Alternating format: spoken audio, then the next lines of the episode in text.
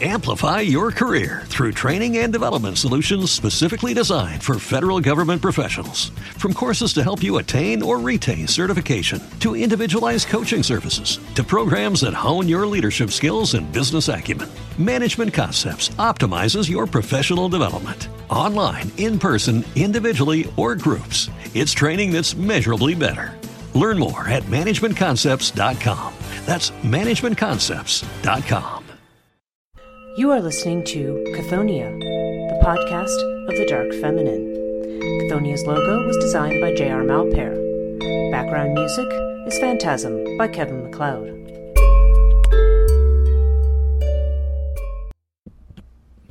Hello, and welcome to the Chthoniya podcast, the podcast of the dark feminine. Uh, my name is Breege Burke. I'm your host. And um, let me fix my microphone here. I had uh, had battery battery failure this morning, so I have to make sure that I uh, have this uh, have everything set up right. Um, today we're going to continue the Matrika series, and we are going to talk about Brahmi or Brahmani, uh, as she's sometimes known. Uh, and this particular goddess is the Shakti of the god Brahma, the creator god of the universe. Now, uh, Brahmi is one of those goddesses that um, has not, she doesn't have really a whole lot of story associated with her. Um, she is, like I said, she is mentioned like the other Matrikas in the Chandipat, um, but she is not. Um, you know, but there's no there's no particular um, say Vedic story or in them the Puranas that they give any kind of account of Brahmi as an individual. She tends to be worshipped as one of the matrikas, as matrikas as a group, rather than um, having a you know a particular temple to Brahmi, for example, on her own. Um, I think it's possible. I think there is maybe one example of a Brahmi temple, um, but or a temple where she is at least installed as a kind of um, deity, and I believe they say the image is in a in a cave. But um, but generally speaking, her role is to be the um, is to be the Shakti of Brahma. Now, as is true with the other Mahavid, I'm sorry, not the Mahavidyas, the Matrikas, um, she's not the spouse of Brahma. Saraswati is the spouse of Brahma. Um, now, that said, uh, Brahmi as a Shakti is also associated with learning, with wisdom, with education. So that actually makes her akin to Saraswati. So even though she's not technically his wife, um, those qualities of learning are definitely part of Brahmi's nature, and one of the reasons w- in which a person might appeal to her or might, um, you know, magically, you know, pe- people who practice tantric magic might actually appeal to her for help with, say, a creative project or school, you know, schooling or something to do with education uh, or something like that. okay, um, because there's no real set mythology connected to Brahmi other than the fact that she is a Shakti. Um, what I want to do is I'm going to first of all I'm going to talk about um, I'm going to mention her iconography, you know how she's described. I'm going to read to you the the very small piece in the Chandipat that refers to her, and then we're going to look at some of her different attributes and what they mean um, in the manner of uh, of amplifying them. That's a that's a very Jungian term if if you're not familiar with it uh, amplification means taking a particular symbol that appears, and usually in a therapeutic sense, that would mean, um, okay, if you had a dream about a white car, okay, well, there's there's the amplification process. Okay, so, um, what do white, you know, what what do what does white symbolize? What do cars symbolize? Um, you know, in, in more general terms, what do they symbolize to you? Do they have any kind of particular um, association that you have with them or a particular incident or feeling that you have with them. And then and then you kind of move outward um, to the ideas of, of idea of driving. Okay you're going somewhere. You're on a journey. Whiteness. Okay well that has to do with um, perhaps ideas of purification or light or release or you know so you know what i mean? That's that's what we call amplification. Amplification allows you to um, kind of explode in a way the the symbol to see you know what else is uh, you know what what other associations might be relevant. Now obviously we're not doing this in a therapeutic context but um, if we want to look back if we want to kind of get a sense of um, you know the complexity of the shakti and what uh, you know what kind of um, maybe what kind of powers or siddhis that she represents or what kind of um, you know, um, you know what, you know what, you know what kind of force she brings to bear. What you know, but what aspect of you know pure consciousness or pure energy that she represents. Um, there's you like, like, with the other matrikas as well. There's there's a sense that um, you know we have you know we have different um, you know there's there's there's all there's different um, there's different qualities that they have and each of those qualities come to bear usually in a singular sense. Like i said when these matrikas attack um, they they are attacking as a group. Um, but they but they're they're dealing with different aspects and different things. Just as we have different vices and we have different um, or the ashuras who approach represent different kinds of conflicts or struggles the way that the the shaktis respond or the matrikas um, is usually a counter to that particular um, you know whatever that particular difficulty is uh, you know vice struggle conflict or thought so okay um, so let's let's talk about her iconography first. So I'm gonna I'm gonna read this to you. Uh, this says that she is depicted yellow in color and with four heads. Uh, by the way, Brahma has four heads, so this, of course, shows her as being kind of the female aspect of Brahma. She may be depicted with four or six arms. Like Brahma, she holds a rosary or a noose and a, a kamandalu, which is a water pot. Okay, if you do puja, you know that there's a very specially kind of shaped water pot that um, that kind of flutes upwards, and then there's kind of a curved um, mouth to it that comes over. Um, I have one that's brass, but they, they could be made out of other uh, materials as well. Um, she also may have a lotus stalk or bells, Vedas, and trident, and is seated on a hamsa, which is usually identified with a swan or a goose. Um, so, and I think in the uh, Chandi, she's usually seen as riding on a swan uh, as her vahana or, or mount. She's also seated on a lotus with the hamsa on her banner. She wears various ornaments and is distinguished by her basket shaped crown called Karanda Mukuta. She is shown riding a white swan, um, as here, uh, Vahana. Okay, so this was a, there must have been an illustration of her. Um, now, there's a few things here that we want to talk about then. Um, and now let me read to you from Chandi very quickly, because this also fits in. Um, now, in the similar scene that I was reading to in the last couple episodes, um, there is the uh,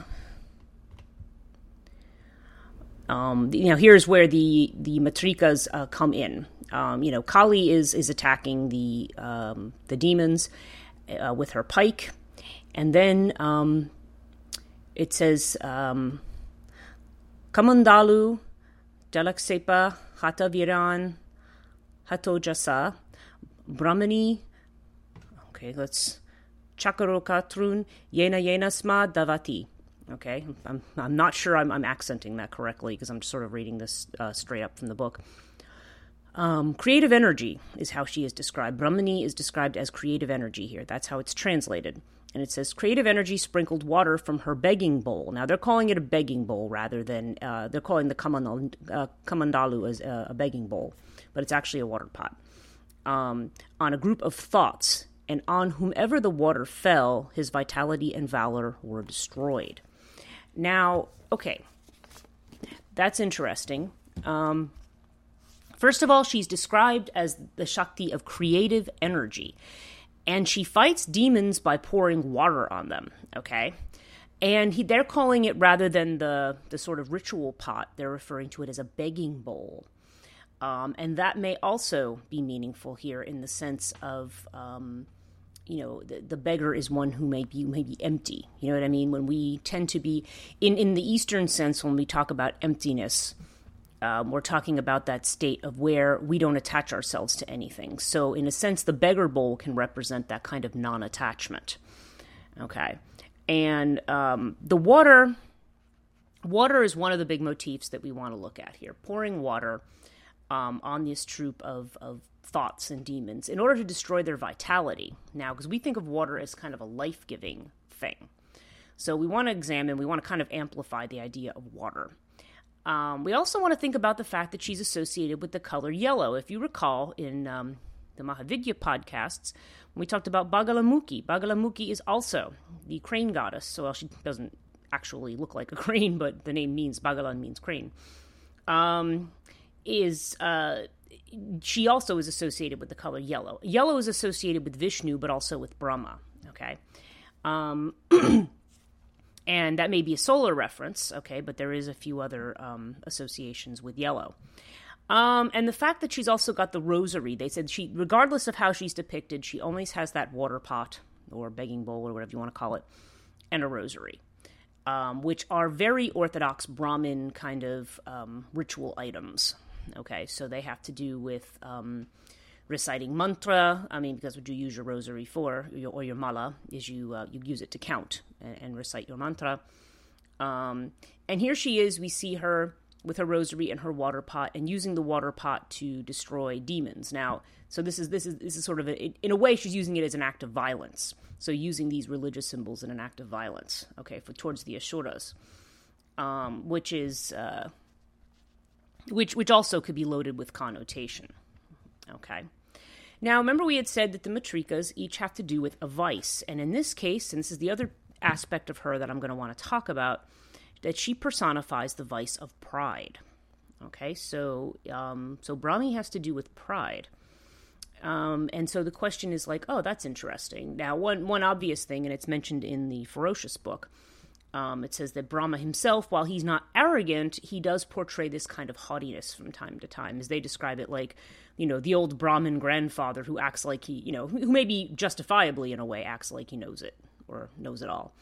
So, so Brahma can have this. There, there's they, there's one notable scene where he argues with Vishnu and Shiva about who's the greatest of the three of them because they are the Tridevas. They are the um, the three: the creator, the preserver, and destroyer. Brahma, Vishnu, Shiva. Okay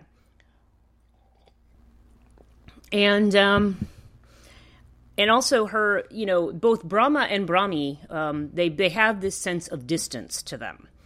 So in this this piece from Chandi, she's flying over and she's pouring water on the demons. So she doesn't have a weapon in her hand in the sense of she's not, um, you know, kill, not shedding blood. Okay, she doesn't get her hands dirty. She doesn't shed blood. She kind of, in a way, stays aloof from everything other than pouring the water. So there's that sense of detachment, and we can also look at that. There, there are gods that are associated with watching from afar. In particular, the Canaanite god El, who, by the way, is the um, is really they've said you know people have kind of traced the origins of Yahweh. Say Yahweh is actually, um, you know, is actually El, the Hebrew version of El. Uh, we talked about Yahweh's connection to Baal in terms of being a storm god, but Yahweh is also, um, in fact, if you read the um, you know the actual translations, um, one of my favorite translations of the Bible is the Interpreter's Bible, namely because you have you know translations sort of you know you've got various translations side by side in one text with all of the um, annotation, and in the um, which which Bible, which I'm trying to think which one it was, was it the Anchor Bible? I'm trying to remember now which which version it was. It's actually at my office, which I still can't go to because we still have COVID restrictions. We can't go back until I'm recording this now in late July, and like closer to mid August, we're allowed to go back into our offices. But for right now, um, I'm still so I, I, so I can't go back and re- pull the book off the shelf and remind myself. Um, but in any case, it's um, you know where the actual translation of of the Lord is El okay? And think about it elohim okay? The the elohim is usually a plural in hebrew but it makes reference to the lord and the company of the lord okay? And this this this aspect of el el is portrayed as a god who sits kind of apart in a tent kind of watching like you know war or watching action from a distance from like a hill okay? What you know watching from afar so that is, and, and, and that is actually the quality of, um, of godhood in the West. Um, there is a God who is transcendent, who is not part of the world, who stands apart from it. Okay? So there's that aspect of standing apart that we see both in Brahma and in Brahmi. You know, there's there's the involvement is, you know, you know, they're and they're not and they're considered more or less be benevolent gods. Um, but they are but they are observers, they are not as much participators. Now, if we think about this in a Taoist sense, okay, we think about yin energy, which is the feminine energy. Um, yin energy, um, one of its qualities is passivity. Okay, we think of the yang force as being, you know, if you do I Ching and you, you know, uh, or, or read Taoist text, the, the yin, the yang energy is active. Okay, Um, that's the the um, the method of doing. If you follow Thelemite, um, I guess you could call it a Amplify your career through training and development solutions specifically designed for federal government professionals. From courses to help you attain or retain certification, to individualized coaching services, to programs that hone your leadership skills and business acumen, Management Concepts optimizes your professional development. Online, in person, individually, or groups, it's training that's measurably better. Learn more at managementconcepts.com. That's managementconcepts.com. What if you could have a career where the opportunities are as vast as our nation, where it's not about mission statements, but a shared mission? At U.S. Customs and Border Protection, we go beyond to protect more than borders from ship to shore, air to ground, cities to local communities. CBP agents and officers are keeping people safe. Join U.S. Customs and Border Protection and go beyond for something far greater than yourself. Learn more at cbp.gov/careers mythology. Um, you have Nuit, who stands for the passive energy, and then you have Hadit as kind of you know the active force. Um, and the the common, you know, they then there's the production of Ra-Hoor-Khuit, who is the um, the sort of crowned and conquering child, okay, kind of a Horus figure. So um, yeah, so Hadit becomes the really sort of the active principle there, um, usually represented by the priest in the Gnostic Mass, and then of course the the priestess who represents the more passive element, um, and yet is the potential and is the sort of the source of that so in that also we can see a kind of uh, Brahmi kind of connection. Pardon me, I'm drinking my coffee this morning. Um, okay, so now in terms of um, the the grahas or the planets, Brahmi rules over Jupiter, also known as Brahaspati or Guru.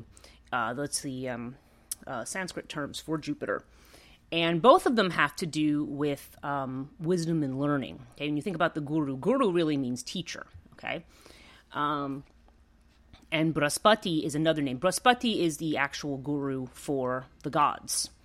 Um, there are two. Um, the, uh, Brahaspati ends up being the um, the guru for the devas, and Shukra ends up being, who's Venus, ends up being the um, the guru for the uh, Asuras. Okay, so they both have gurus, they both have teachers, but Shukra or Venus um, has to do more with material and sensual life and, and, and material abundance. And thus, you know, she is teaching the Asuras that those kinds of ways. Whereas Jupiter Guru, you know, is more about, um, you know, pure learning, um, you know, the Vedas, you know, ritual practices, mantras, you know, more, um, more of what we traditionally would think of as religious um, iconography, and so in that sense, um, there's there's that association there. Um, so again, when we, you know, with her holding the water pot and the rosary, you definitely have this idea of kind of almost religious orthodoxy, which is interesting. Okay, so let's let's talk about some of these symbols. Where do we want to start? So much, so much to choose from, actually, for for a uh, for a for a goddess who really does not have a whole lot of story behind her. Um, Okay, so let's think about the. Um, okay, let's talk about the yellow color first. Um, okay, so if I go back to my the symbolism of Bagalamukhi, okay, who is the member who is the paralyzer. She's the one who paralyzes the demon, who has the boon um, that whenever he speaks, uh, the demon is called Madan. Whenever he speaks, he has he has acquired vak siddhi, which means that whatever he says comes true. And so he uses this, misuses this, of course, to to be destructive and to be murderous and to trouble humans. So Bagalamukhi basically paralyzes his tongue, okay, and, and then kills him. Um, okay, the color yellow here, I'm just reading some associations here. It has to do with the sun, has to do with gold, the earth, grain, and fire. Okay, so here's another. Now that's interesting. It has to do with fire, although her weapon is water um, uh, signifying auspiciousness, bountifulness, and purity. The yellow turmeric, because if we all know turmeric as a the spice is actually a, a yellow and co- yellow color, uh, is associated with marriage, um, which is why in case of Bagalamukhi she was known as Pitambara Devi. Okay, so because Pitambara has to do with the color yellow. But we also see Brahmi. So she was one of the Mahavidyas. Now, among the Mantrikas, we see Brahmi riding her swan uh, and representing the color yellow with her um, rather orthodox um, iconography and associations. So, um, okay, so let's let's think about so so there's there's what we you know so we can see that kind of reference. Um, you know, you, you have this idea of of growth, and if you think about her as being associated with Jupiter, Jupiter has to do usually, um, astrologically at least, Jupiter has to do with expansion. Okay, you have to do with expanding outwards. Um, you know, um, again, expanding one's world, expanding one's knowledge of the world um, learning, which kind of makes sense because if you think about Brahma as a creator and if you think of Brahmi as the creative energy, what does creativity require? It requires that we think differently about things, right? If you're going to create something new, you have to think about it. You have to, um, you know, put put some kind of thought into it, um, and you know, uh, you know, and, and, and you know, think outside the box, as they as they say. You know, when, when you're when you're being truly innovative and creative, you're making something new. Now, maybe you are maybe you are copying something that's there, but there there still requires a sense of skill, of attention to detail, of um, you know, of, of dexterity. There, there's all kinds of things that go into creativity, depending on what kind of creativity you're talking about. Now, um, I think it's um, that what what's interesting is the this association with Saraswati and study and learning. Okay, um, and this may also, I also feel like her, the symbolism of the rosary plays into this as well, because the rosary is for chanting mantra. Now, mantra is a sound. Okay, we've talked about um, we talked about mantras in the intro to tantra. Um, you know, there's seed mantras, there's Gayatri mantras, there's um, you know, uh, there's and you know the um, stotra mantras, you know, which are the sort of the um, how, how do they uh, how do they describe it? It's basically the Namavali. It's the you know you know you know Om Devye Namaha. You know it's the you know I bow to that kind of a mantra. Um, and that may be made up of deity names, seed mantras, you know, whatever, whatever it is. But the, the, one of the fundamental ideas when you talk about the creation of the universe in in Hinduism, Okay, now, first of all, Hinduism, uh, the Rig Veda says that the universe came out of nothing. Okay, those of you who believe that, who keep pointing to Adam and Eve and, and stories like it as having to do with religious ideas of creation of the world, guess what? In Hinduism, the, the universe comes out of nothing. So there. Okay. Um, in fact, hang on one second. I have the reference to that. I may have read this before, so apologies if I have, but um, I know I see the book up here on my shelf. And uh, let me find the creation myth. Um, this is a translation, by the way, from a book called Parallel Myths. Um, here we go. Uh, thoughts of Brahma. Here we go. Creation myths. So, the Rig Veda, when it comes to creation, says uh, it's called the Nasadiya, or there was not. Um, this is a hymn cre- uh, contained in the ancient scriptures, the Rig Veda. Source of this, they said this this particular one came from the textual sources for the study of Hinduism. And so I'll read you this translation. There was neither non existence nor existence then. There was neither the realm of space nor the sky which is beyond. What stirred where? In whose protection? Was there water bottomlessly, bottomlessly deep? There was neither death nor immortality then. There was no distinguishing sign of night or day that one breathed windless by its own impulse. Other than that, there was nothing beyond. Darkness was hidden by darkness in the beginning. There was no distinguishing sign. All this was water. Okay, that's actually similar to some other myths. The life force that was covered with emptiness, the one that that one arose through the power of heat. Uh, desire came upon that one in the beginning. That was the first seed of mind. Now, that's similar to the idea of eros being one of the um, you know, origin, uh, original forces out of chaos in Greek uh, creationism myth. Um, poets, seeking in their heart with wisdom, found the bond of existence and non existence. Their cord was extended across. Was there a below? Was there above? There were seed placers, there were powers, there was impulse beneath, there was giving forth above. Who really knows? Who will here proclaim it? Whence was it produced? Whence is this creation? The gods came afterward with the creation of the universe. Who then knows whence it had arisen? Whence this creation has arisen? Perhaps it formed itself, or perhaps it did not. The one who looks down on it in the highest heaven, only he knows, or perhaps he does not know. Okay, so interesting um, Vedic hymn there, um, because the implication there is that, um, yeah, we, we, we don't know where the universe came from and they talk about the idea of kind of light and heat and and you know some certain kinds of forces that, that move things. But they're not suggesting they're suggesting that you know forces came together and somehow this universe came together maybe of its own volition maybe another way but there's no claim there that, that god made the universe okay? Um, worlds are created by brahma. Uh, the way that that works is usually that vishnu is, is sleeping um, on the ocean of consciousness um, a lotus grows out of his navel. Out of that lotus um, brahma arises and um, you know he and you know brahma lives in, on, on that. And then um, you know so the lotus opens there's brahma brahma and brahma through his thoughts creates a world. Okay? And mind you it's now now here's the important part. It's through his thoughts okay now how are thoughts expressed well they can be expressed in images they can be expressed in stories and they can be expressed you know and, and of course more fundamentally in words Okay, so the idea of the mantra, um, there's a there's a prayer called the um, Maheshwara Sutras. Okay, and this, those are um, associated with Shiva. Okay, because there is a myth associating Shiva with the formation of language.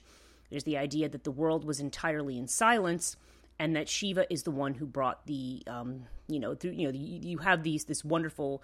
Um, singing of this sutra with, with drums and sounds like thunder and lightning as as as Shiva um, brings forth the, the letters of the Sanskrit alphabet, which are recited. Um, and I'm not, I, I, could recite them for you now. I'm pretty sure I'm going to get one wrong. I could try it. What is it? It's Ayun Ruruk Iu Ayau Chayavaret Lun. This is the part where I jump over. Lun Yaman. Uh, I'm going to miss that. You know, Havarat Jabagada Dash Hashasar Tatai Shashas Jasar Ho, something like that. I'm screwing it up. I'd have to actually have them in front of me to get them all right. But roughly, that's the yeah, that's sort of the um, a crappy rendition of the sound of it. So it, that's um, so there's yeah. So there's the Maheshwara Sutras.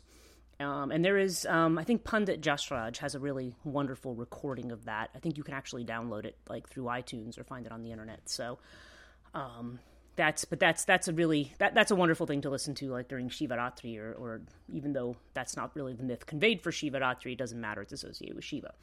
So um, so yeah, so the Maheshwara Sutras, and the implication there is that. You know, life and crea- creation and creative force comes from language. It comes from sound, more fundamentally from sound. That's why, for instance, in meditation, the sound om is so important. Okay? It represents the fullness of the universe. Ah, ooh, mm, and then silence. Okay? There's this this sort of um, it has to do with um, this sort of vibration of things as they are, and uh, and if you think about it, when you put the put sounds together, what our lives and what our consciousness is made up of is story. Okay. Um, this, by the way, is why mythology is so important because um, you know when I when I have students take me, they're like, "Yeah, right. I get to hear about a bunch of boring frigging gods from you know ancient." No, actually, these are stories that are foundational to your whole experience in the world and and how you see things. Um, one of the questions that's come up recently is the whole idea of um, okay, like after we've had the incidents with um, uh, George Floyd and and the protests and the riots, um, you're seeing a lot of of, of changes. You're seeing um, this idea of of taking away names and things that that are clearly references to uh, you know things we've taken for granted that are references to actually really horrible things. So, for instance, um, like the Aunt Jemima brand. It's funny. I opened my cabinet this morning. I'm trying to clear out stuff in my, my kitchen cabinet, and I'm going, "Oh my god, I still have Aunt Jemima syrup in there. I Gotta get. I'm gonna, I'm gonna it. Get rid of that. You know, just use it up." Um, but it's, you know, but but the iconography there. You know, the you know the old slave mammy who you know makes you these wonderful pancakes. You know, and people actually saying, "Oh, but that's that's what gave me a comforting image of black people." Really? Okay See what I mean? There's there's a story behind it. All right, and you may say, I don't care. I just you know I, I don't I don't care about the story. Yeah, but the story affects you. That's why there's that's why branding is so um, important and why it's significant. You know, the brand, whether or not you are you are drawn to that brand psychologically, whether the images and the words connected with it draw you in. Um, you know, uh, there, has been discussions of old folk songs that we've taken for for granted that we learned as kids, you know, and suddenly you realize, hey, wait a minute, these were minstrel songs. These were these were things that were meant to sort of, you know, uh, these were songs about slavery or these were songs about um, black people. You know, they were they were just you realize and you go, oh God, um, I had no idea. You know, you just had no idea what the context was for the story, and um, most people would argue, oh, yeah, well, you know, yeah, but that was just, you know, nobody thinks about that now. Well, here's the thing what you think about it and and what it represents are two different things. You don't have to consciously sit here and think, "Oh, wow, this is a song about slavery." Like you you don't have to have that conscious thought. The repeating of it um is still Lucky Land Casino asking people, "What's the weirdest place you've gotten lucky?" Lucky? In line at the deli, I guess. Aha, in my dentist's office. More than once, actually. Do I have to say? Yes, you do. In the car before my kids' PTA meeting. Really? Yes. Excuse me, what's the weirdest place you've gotten lucky? I never win and tell. Well, there you have it. You can get lucky anywhere playing at LuckyLandSlots.com. Play for free right now. Are you feeling lucky? No purchase necessary. Void where prohibited by law. 18 plus. Terms and conditions apply. See website for details. Hello, it is Ryan, and we could all use an extra bright spot in our day, couldn't we? Just to make up for things like sitting in traffic, doing the dishes, counting your steps, you know, all the mundane stuff. That is why I'm such a big fan of Chumba Casino. Chumba Casino has all your favorite social casino style games that you can play for free anytime, anywhere with daily bonuses. That should brighten your day a little. Actually, a lot. So sign up now at chumbacasino.com. That's chumbacasino.com. No purchase necessary. VGW Group. Void were prohibited by law. See terms and conditions. 18 plus. Uh, you know, there there's still a um a, a, a felt subtext there. And, you know, white people may not notice it, but um, you know, black people who have some kind of awareness of it certainly do and it's you know and and the more you start to see these things in the culture you the more you start to realize hey wait a minute there's this hidden story in our culture and the whole point is that you want to change the story this is why the story has to be pointed out because words are powerful okay and this is why you know like okay the washington redskins they're changing their name okay because redskins is a very offensive um, reference to native americans and they're they, they're planning on changing. People are going, oh, but it's the name of the no. There's there's an association there, and there's a story attached to it, um, which might be a stereotype that you know you might just say, yeah, well, it's a stereotype, and stereotypes exist. Well, on one hand, that may be true. On the other hand. when they become the basis for defining people or defining what their rights are or defining their place in society, that's a problem.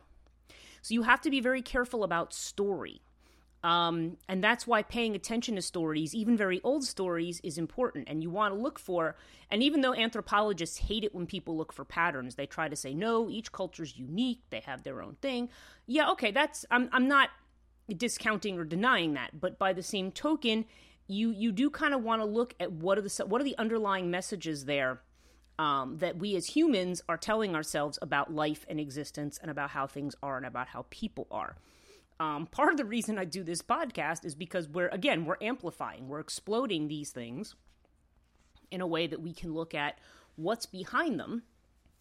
Because sometimes the things that you think are, um, that are either, well, either they're alien to you in some way or you have a negative association with them may not be so negative, and there's also things you may have a positive association with that maybe are not so positive. So you you want to be aware of this because um, because that's the only way that you can potentially alter or change that story, or just get rid of it entirely and write a new one. Okay, there's your creative element. So what you know, all this all this has to do with Brahmi. It has to do with language as as the basis of creation. Okay, so that is that is important. Um, now, okay, so we, we, so we're talking about that. We've talked about the color yellow. Um, water. Okay, pouring water on someone or something. Um, now we can look at that. Excuse me a moment. Um, I just uh, I, I'm I'm trying to avoid, uh, you know, when I have, you know, sometimes I, I have these things with with my breath. Um, I've always had them. It's not not anything new. Um, and I don't want to. And sometimes when I breathe funny, I get like a funny tick on the microphone. And I've I've had certainly had enough people in comments tell me about it. So I I'm trying to do different things to try to avoid it. I don't think I've been 100% successful, but um, I'm I'm I'm trying to do better with that. Um, okay, water. What is water? So if you pour water on somebody, if you think about somebody who's real hot to do something, and then somebody quote unquote pours cold water on you, okay, in one sense that's a dose of reality. Okay, that's a dose of um, you know, you you may be you may have your head in the clouds, you may not be being realistic. So pouring water on you kind of is supposed to kind of wake you up from a dream as it were. You know, like you're you're you're in a sleep or a stupor, you jump into the shower and you, you know the water hits you and now you're awake, right? So so there's that aspect of pouring water on something. Um now again, there's that fiery reference, but oftentimes you know pouring water, water is life-giving. But if water is used in a um as a means of death. Okay, so how, how does how does water kill? Well, through drowning, right? Um, when you drown something, uh, that's that is that is a deadly aspect of water. And so, what what do we think of when we think of drowning? Well, we think of floods. Okay, we might think of floods. We might think of tsunamis or hurricanes. Um, or other kinds of um, natural disasters, which have you know tremendous amounts of water. Um, I always get scared of when there's a when there's a combination of a lot of water and no electricity because I'm not convinced my backup sump pump works. Um, it seems like every time the power goes out, I hear it beeping like it's not charged up, and I'm like, "What the hell? That should have been charged up. I put two different batteries in it." Anyway, that's nothing to do with this, but yes, but water. Okay, water as a destructive force.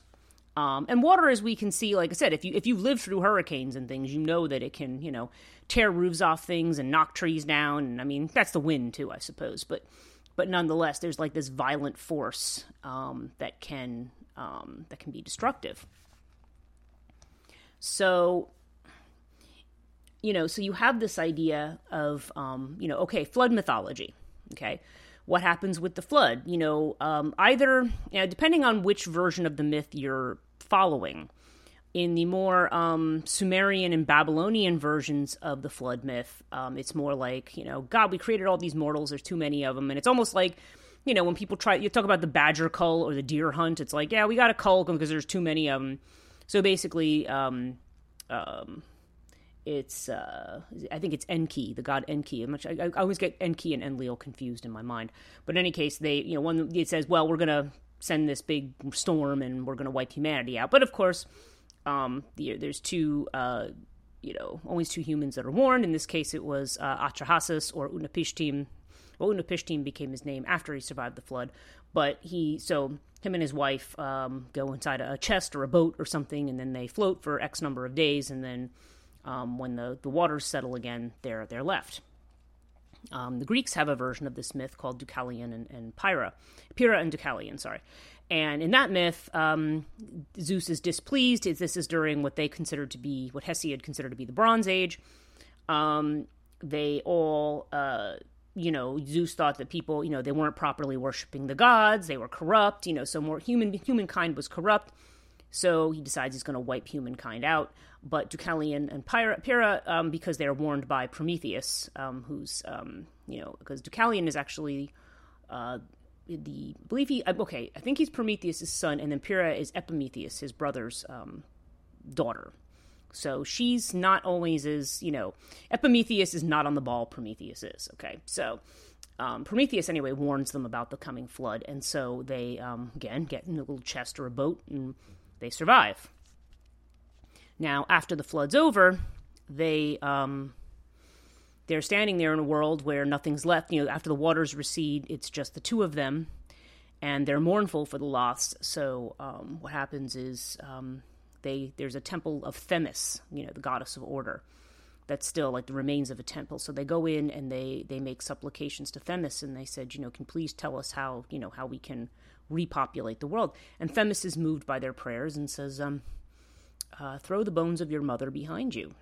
And of course, Pyrrha, who has the more epimetheal thinking, kind of goes, uh, "Oh well, I, I, I can't, I couldn't desecrate my mother's grave, you know." And and uh, but Deucalion goes, nah, "Something else." So they're thinking about it. Wait, the mother is the Mother Earth. Um, the rocks would be her bones. So they pick up rocks and start throwing them over their shoulder, and human beings start popping up as they do that. Okay, so that's how the world is repopulated in that version of the myth. The biblical version is the one that everybody knows with Noah and the ark. Okay, again, that one comes much later than the Babylonian and the other ones. The Greek one might be roughly contemporary, but the, uh, there's this idea of a flood. Now, in the biblical version, it's because, again, because not only is humankind corrupt, but they've mated with angels and created a race of giants. Yeah, I'll bet you missed that in Genesis. Okay, it is in there. And I remember one of my students coming up to me. She's like, I went to Catholic school. I studied, I don't remember this. So I opened up the Bible and I showed her the part, and she just went, Holy crud, I'd never thought. You know, she's like, I, I, I didn't know that. Yeah, it's not. It doesn't tend to be emphasized because in, in a world where we where people try to read the Bible in a very rationalistic sense, which I think is the wrong way to read it. Okay, that's just my opinion. I'm sure there are theologians who will uh, very adamantly disagree with me. I mean, I suppose there's parts of the Bible that you can read rationalistically or, or meant to be, but um, people tend to take it too much as like a book handed down by God about how to live. It's like, yeah, that's not really quite what it is. Um, so it's um, I mean, you could get things out of there about how to live, but it's it's not. They're not. They're not straightforward necessarily stated in the most straightforward way, which is the way story and metaphor and myth work. By the way, they're not. They're not direct. Just like if you have a dream, it's it's not usually there's no voice directly telling you like what your unconscious mind. You have a dream full of weird symbols or people appear and you, oh, what's going on? You know, and, and then it's like you have to interpret.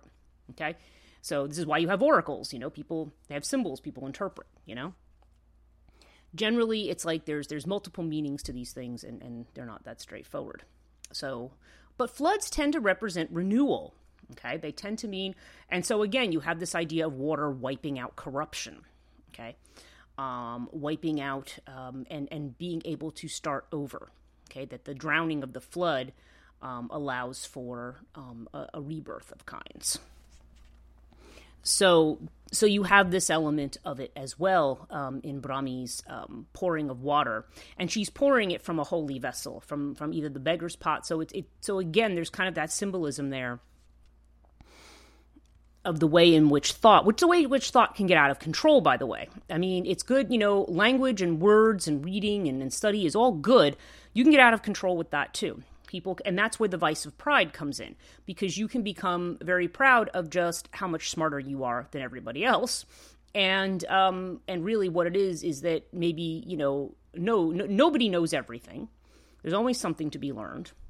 And um you can you know, humility tends to go away if you think that you know too much. So, uh, and and like I said, all the book learning in the world does not replace experience, and certainly when it comes to spiritual experience, words don't actually mean anything because now you're moving into a field that's not about labels, that it's not about separation, that's not about measurement. Um, and I should note in this case, mathematics is also a language. Okay. These are all languages that we try to make sense of and understand things, but there are things that are understood that are beyond language too so that's that's another thing to consider it's um and that's where because when we are are too attached to that then we kind of have a sense of pride um, it's what Carl Jung meant when he had said that um, you know religion gets in the way of a religious experience.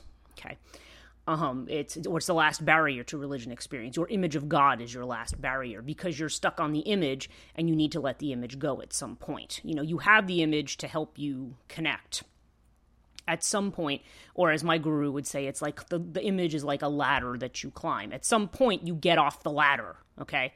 And you move into whatever space you're moving into, okay? But it's not, um, there's language and there's what's beyond language, okay? So, so that's where, so that can be the extreme of it. That can be the, the pride aspect of it. But the water represents, the destructive water can represent um, the need to, um, to cleanse all of that away. And generally, the crime that's committed there is is one of um, a few, you know, one of either trying to be as great as the gods or better than the gods. And typically, this is what the Asuras are doing. They're trying to make a complete power grab for themselves at the expense of the gods. So, um, and and you need you need both elements. Um, so you, have to be aware that this this this exercise in purification. I mean, it always brings it should bring about a renewal. It just should get rid of that which is no longer helpful or necessary. Okay. Um, now I'm looking at my time here. I'm, I'm thinking I started this podcast um, about 42 minutes ago, so I probably should wrap up soon. Um, so I just want to uh, just see if I have any other notes here that I want to share with you, because um, we've talked about we've talked about flood, um, water is you know sort of the purification, and yeah, I think um, I've I've I've covered all of these things. The, the passivity, like the the, the standing at a distance, the yellow being associated with abundance and expansion, and the idea of Jupiter or Brihaspati, um, you know, representing that. Um, and water as kind of a purifying influence of getting rid of that which no longer serves, okay, and getting rid of that which has become corrupted in some fashion. So this is, you know, so this is how Brahmi, as the Shakti of Brahma, how it operates. Okay, um, there's the creation in the world. There's the need for mantra and language and speech and so forth. But then there's also there's needs to cleanse oneself of that to get what's beyond it. Okay, uh, the truth that's beyond it. Um, and that that's a truth that's very that it's it, it, I want I don't want to say it's impossible to express in words, but it's nearly impossible. It's why you need poetry. Okay, we tend to think of everything in a very prosaic way, and that was Campbell's criticism, by the way, of most uh, biblical um, hermeneutics and theology was that you're reading the Bible as prose, not as poetry. Okay, because oftentimes it's what's implied, it's not what's directly stated and that's that's the thing that we tend to miss because we tend to analyze things to a point. Our scientific mindset makes us um, dissect, dissect things to the point that you know it's like you know you've taken the frog and you ripped all its organs out. You don't really have a frog anymore. You just have a bunch of parts. You know, um, it, the you know the the parts function as a whole, and we tend to think of everything in terms of their separate components rather than letting go of that idea and focusing on working as a whole. That's the emptiness too, by the way, of the pot or of the beggar's pot the idea that you have emptied yourself of the idea that all these separate things have a reality. There's a there's kind of a single reality behind it. It's like saying, you know, I'm a little wave on the ocean and I'm the only, you know, and then let's let's focus on this wave and then the individual thing of that wave and that wave when actually each wave by itself is not you know, the power comes from the force of the ocean as a whole. Okay? So it's it's this idea of letting go of your your little struggles and your little power and um, you know merging yourself with that which is the the other while at the same time recognizing that you know you are a facet of that or that you may have a role to play.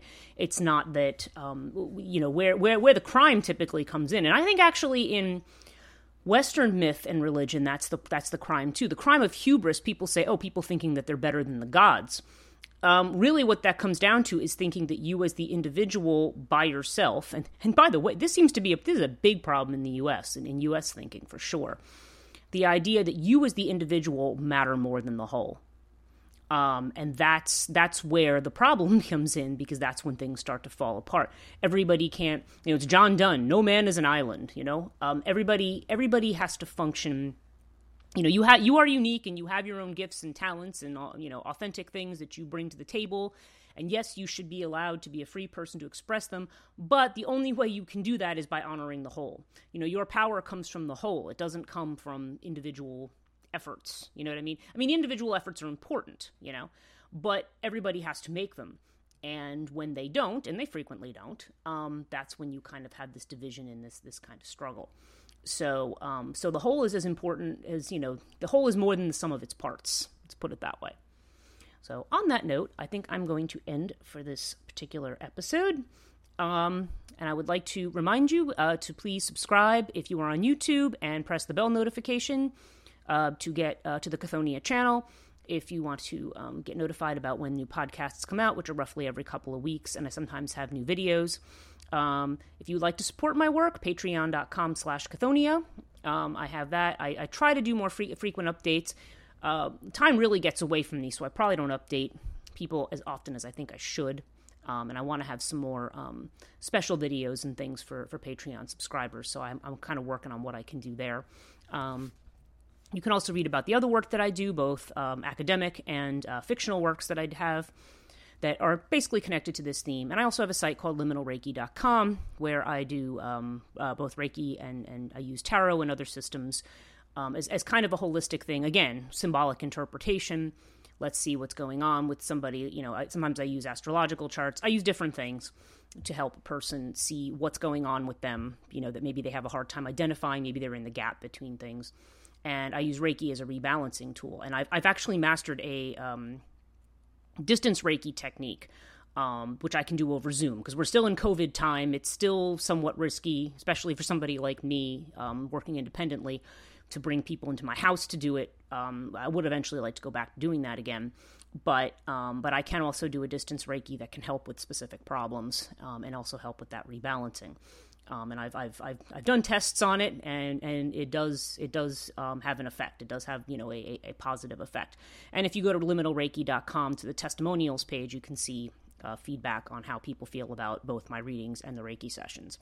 So um, so there's that and so you'll be hearing more about that and i'm hoping to do i'm i haven't been inspired to do a liminal tarot video recently but hopefully i will do another one again soon um, and that's about it for me for now. Uh, social media subscribe to Cathonia podcast um, two words on facebook um, one word on uh, twitter and instagram. And um, you know and i thank all of you who listen and who continue to listen and continue to support and, and all of you who have you know started following me on twitter and in different places and have, have uh, retweeted and promoted different things. I thank you very much. And um, hope to see you all at the next episode